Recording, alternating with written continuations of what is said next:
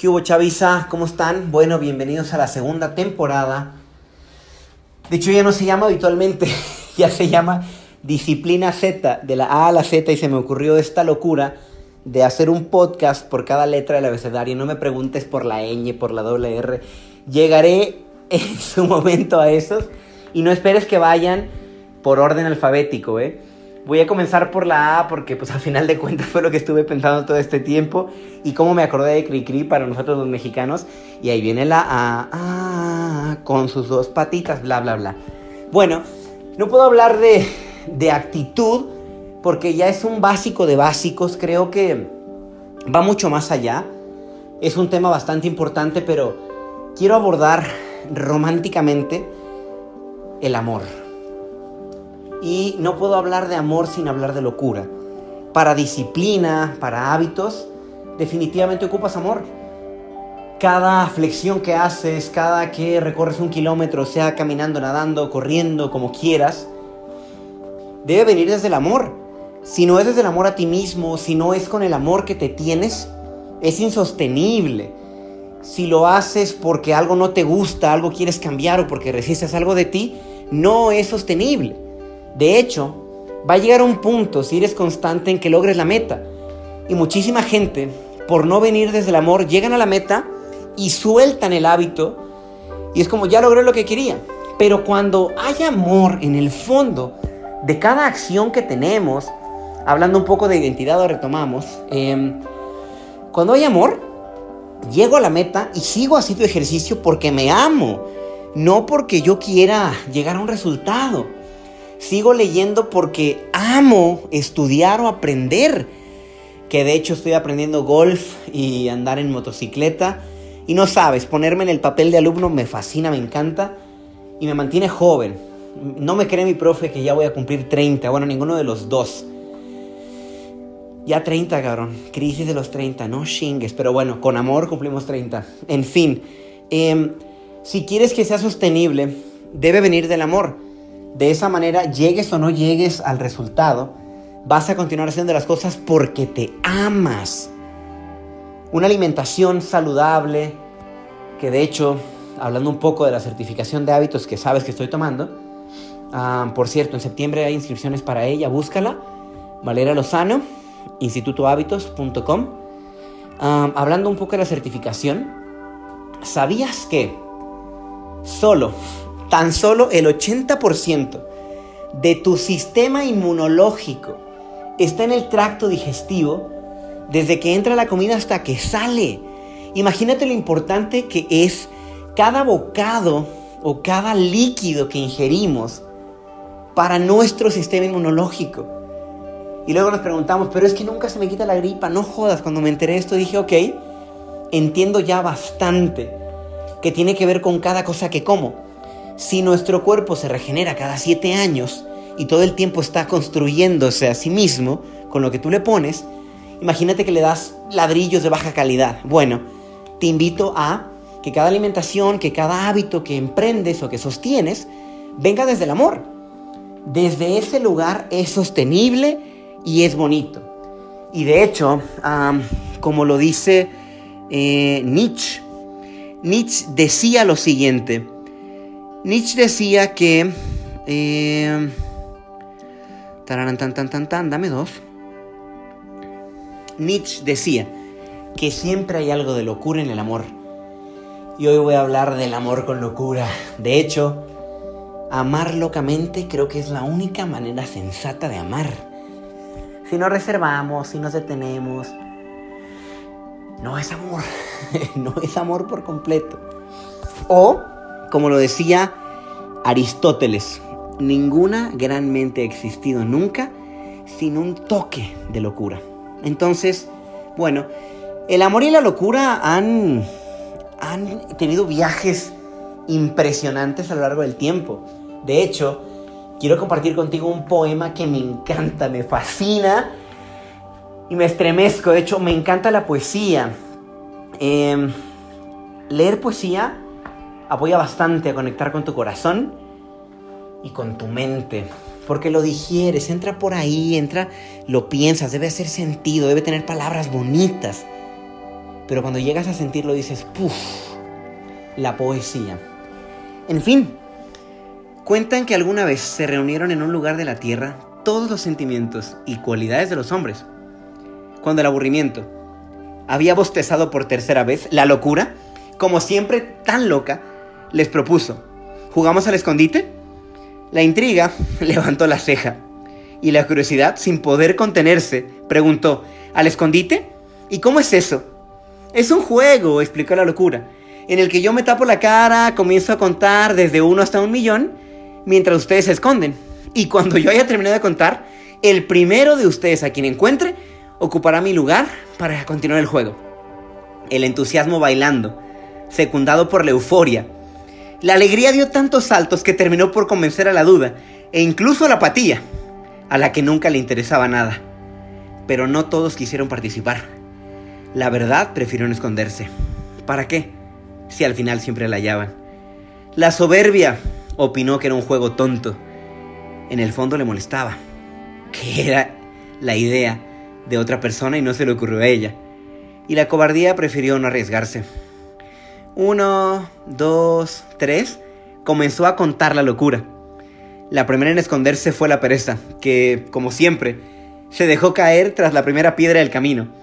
La envidia se escondió tras las sombras del triunfo, que con su propio esfuerzo había logrado subir a la copa del árbol más alto. La generosidad casi no alcanzaba a esconderse.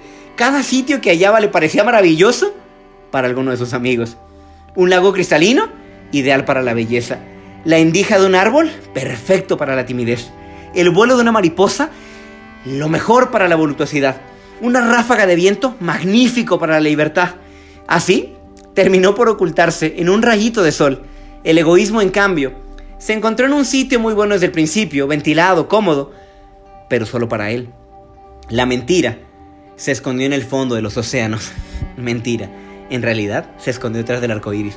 Y la pasión y el deseo en el centro de los volcanes. El olvido, se me olvidó dónde se escondió. Pero no es lo importante. Cuando la locura contaba 999.999, el amor, que aún no había encontrado un sitio para esconderse, pues todo se encontraba ocupado. Hasta que divisó un rosal y enternecido decidió esconderse entre sus flores. ¡Un millón! contó la locura. Y comenzó a buscar. La primera la que encontró fue la pereza solo a tres pasos de una piedra. Después se escuchó a la fe discutiendo con Dios en el cielo sobre teología. Y a la pasión y el deseo le sintió vibrar de los volcanes. En un descuido encontró la envidia y claro, así pudo deducir dónde estaba el triunfo. Al egoísmo no tuvo ni que buscarlo. Él solito salió disparado de su escondite, que había resultado ser un nido de avispas. De tanto caminar sintió sed y al acercarse al lago descubrió la belleza. Y con la duda resultó más fácil, pues la encontró sentada sobre una cerca, sin decidir aún de qué lado esconderse. Así fue encontrando a todos, al talento entre las hierbas frescas, la angustia en una cueva oscura, la mentira detrás del arco iris. Mentira, ella sí se había escondido en el fondo del océano. Y hasta el olvido, que ya se ha olvidado que estaba jugando al escondite. Pero solo el amor no aparecía por ningún sitio. La locura buscó detrás de cada árbol, cada, cada arroyuelo del planeta, en la cima de las montañas, y cuando estaba por darse por vencida, divisó un rosal y sus rosas. Tomó una horquilla y comenzó a mover las ramas, cuando de pronto un doloroso grito se escuchó. Las espinas habían herido, habían herido los ojos al amor. La locura no sabía qué hacer para disculparse. Lloró, rogó, pidió perdón, imploró y hasta prometió ser su lazarillo. Desde entonces, desde que por primera vez se jugó al escondite en la tierra, el amor es ciego y la locura siempre lo acompaña. Y este poema se le atribuye a Mario Benedetti, aunque hice una exhaustiva búsqueda. Hay quien se lo dice que es de Eduardo Galeano, pero bueno, dejémoslo en anónimo. Olvídate quién lo escribió, qué buen juego de palabras. Y es que es esto. No solamente se dice que el amor es ciego. Aquí está la explicación del por qué. Y es que, como decía el principito, lo esencial es invisible a los ojos. Hoy solamente quiero dejarte una pequeña tarea, aunque no soy ningún maestro, no pretendo serlo que primero te ames con locura a ti, que trabajes fuertemente en tus aristas, en lo que sabes que podría ser de una manera que tú quisieras, ni mejor ni peor, pero como tú quieres, y que ames con locura a los demás, como, como lo menciona Osho en alguna de sus enseñanzas. Si amas a una flor, pues no la cortas de donde está. La dejas ser, la acompañas, le provees agua, pero no la arrancas. Porque al arrancarla, al poseerla, dentro de poco esa flor se marchitará. Porque ya no está sobre sus raíces, ya no está sobre lo que la hace la misma flor o la flor en sí. Amar con locura, señores, creo que no hay otra manera, nos van a traicionar. Levanta la mano si te traicionaron, la tengo levantada. ¿Y qué carajo? ¿Y qué? No tenemos nada que perder, nada que perder. De hecho, Nunca es más tarde que más tarde para volver a empezar, para buscar un nuevo amor, para buscar una nueva profesión, para buscar un nuevo lugar donde empezar, nuevo proyecto o lo que quieras, carajo. Siempre y cuando sea con amor y locura. Porque de otra manera, si solamente te enfocas en la razón, puede que lo logres, pero pura cabeza y nada de corazón como que no tiene sazón esa comida. Hay que gozárnosla, no tenemos de otra. O bueno, haz lo que quieras, yo procuro gozármela, vivirla al máximo. Yo no sé si mañana voy a estar vivo. De hecho, no tenía programado eh, grabar ahora el podcast. Sin embargo, la locura se apoderó de mí. Pensaba grabar esto en una playa, que escucharas el sonido de las olas, pero al final de cuentas es solo contenido y no el contexto. Lo importante es Quédate con este poema, te lo regalo.